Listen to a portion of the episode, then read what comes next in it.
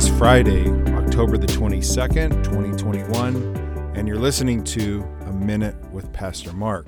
We are in Hebrews chapter 6 today. It has 20 verses in it, and it is, as it seems like every chapter in this book of Hebrews has been, it is a continuation of the previous chapter where he really was encouraging them to be growing in their faith. He was challenging them in regard to their their spiritual maturity.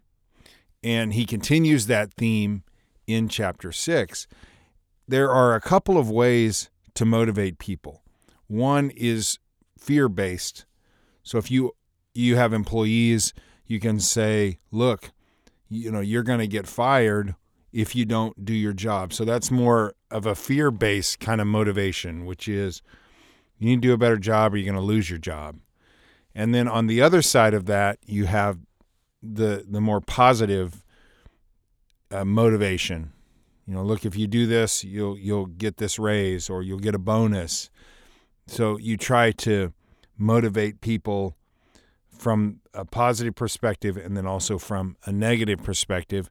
And that's really, I think, what you have going on here in, in Hebrews chapter 6, which is you have the he starts with the negative motivation. This is why you need to be growing spiritually. So you have a couple of verses in here that are really controversial and and are really interpreted a lot of different ways. So let me read them for you and then and then kind of explain what I think's going on. It says, "For it is impossible for those who are once enlightened and have have tasted the heavenly gift and have become partakers of the Holy Spirit and have tasted the good word of God and the powers of the age to come, if they fall away, to renew them again to repentance, since they crucify again for themselves the Son of God and put him to an open shame. So, those are the verses where people say it's possible to lose your salvation.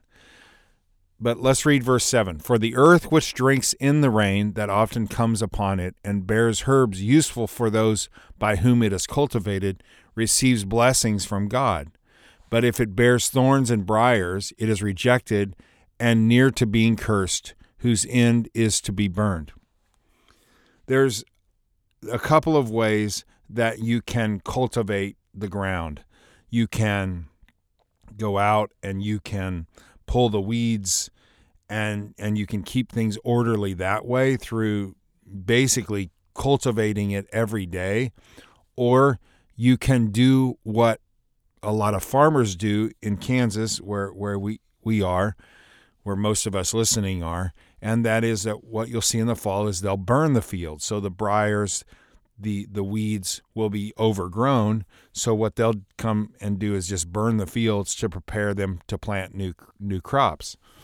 There's a couple of ways that I can stay strong spiritually. I can cultivate every day my heart or what happens oftentimes is I get far from God, and God, because He loves me, has to discipline me and bring me pain or bring fire or bring adversity in my life.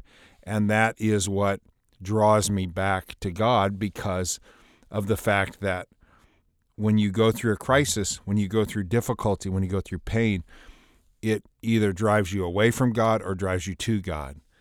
And what I think the implication is here is that if you're not growing in your faith, the desire of God is for you to grow.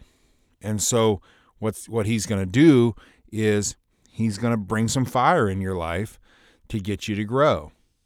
So you can you can be motivated through fear. The better way is to be motivated through the positive side, the the benefits of it. And that's really what he gets into in verses 9 through the rest of the chap- chapter, which he says, But beloved, we are confident of better things concerning you, yes, things that accompany salvation, though we speak in this manner. For God is not unjust to forget your work and labor of love which you have shown toward his name, in that you have ministered to the saints and do minister. And we desire that each one of you show the same diligence to the full assurance of hope until the end, and that you do not become sluggish but imitate those who through faith and patience inherit the promise. So there's a promise waiting for you. Keep moving forward. It'll be worth it in the end.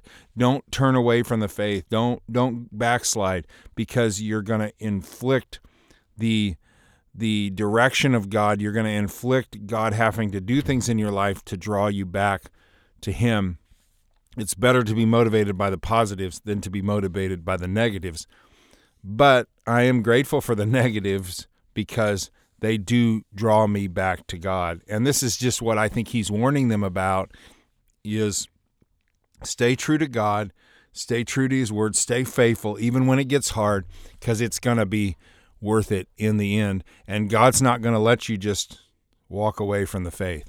He's going to he's going to draw you back into the family if you are genuinely his. Lord, we thank you for your love for us, and we know that you love us because of what Jesus did for us. We are sorry for the times we tend to fade away, we tend to go our own way. But thank you for loving us enough that you bring us back no matter what, no matter how painful it may be for us.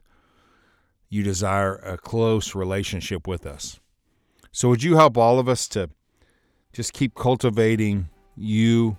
And your word in our heart and help us to not have to go through the pain to be close to you, but help us to just walk with you on a daily basis. We pray this in your name, Jesus. Amen. All right, guys, have a great weekend. I'll talk to you on Monday as we jump into Hebrews chapter 7. See you then.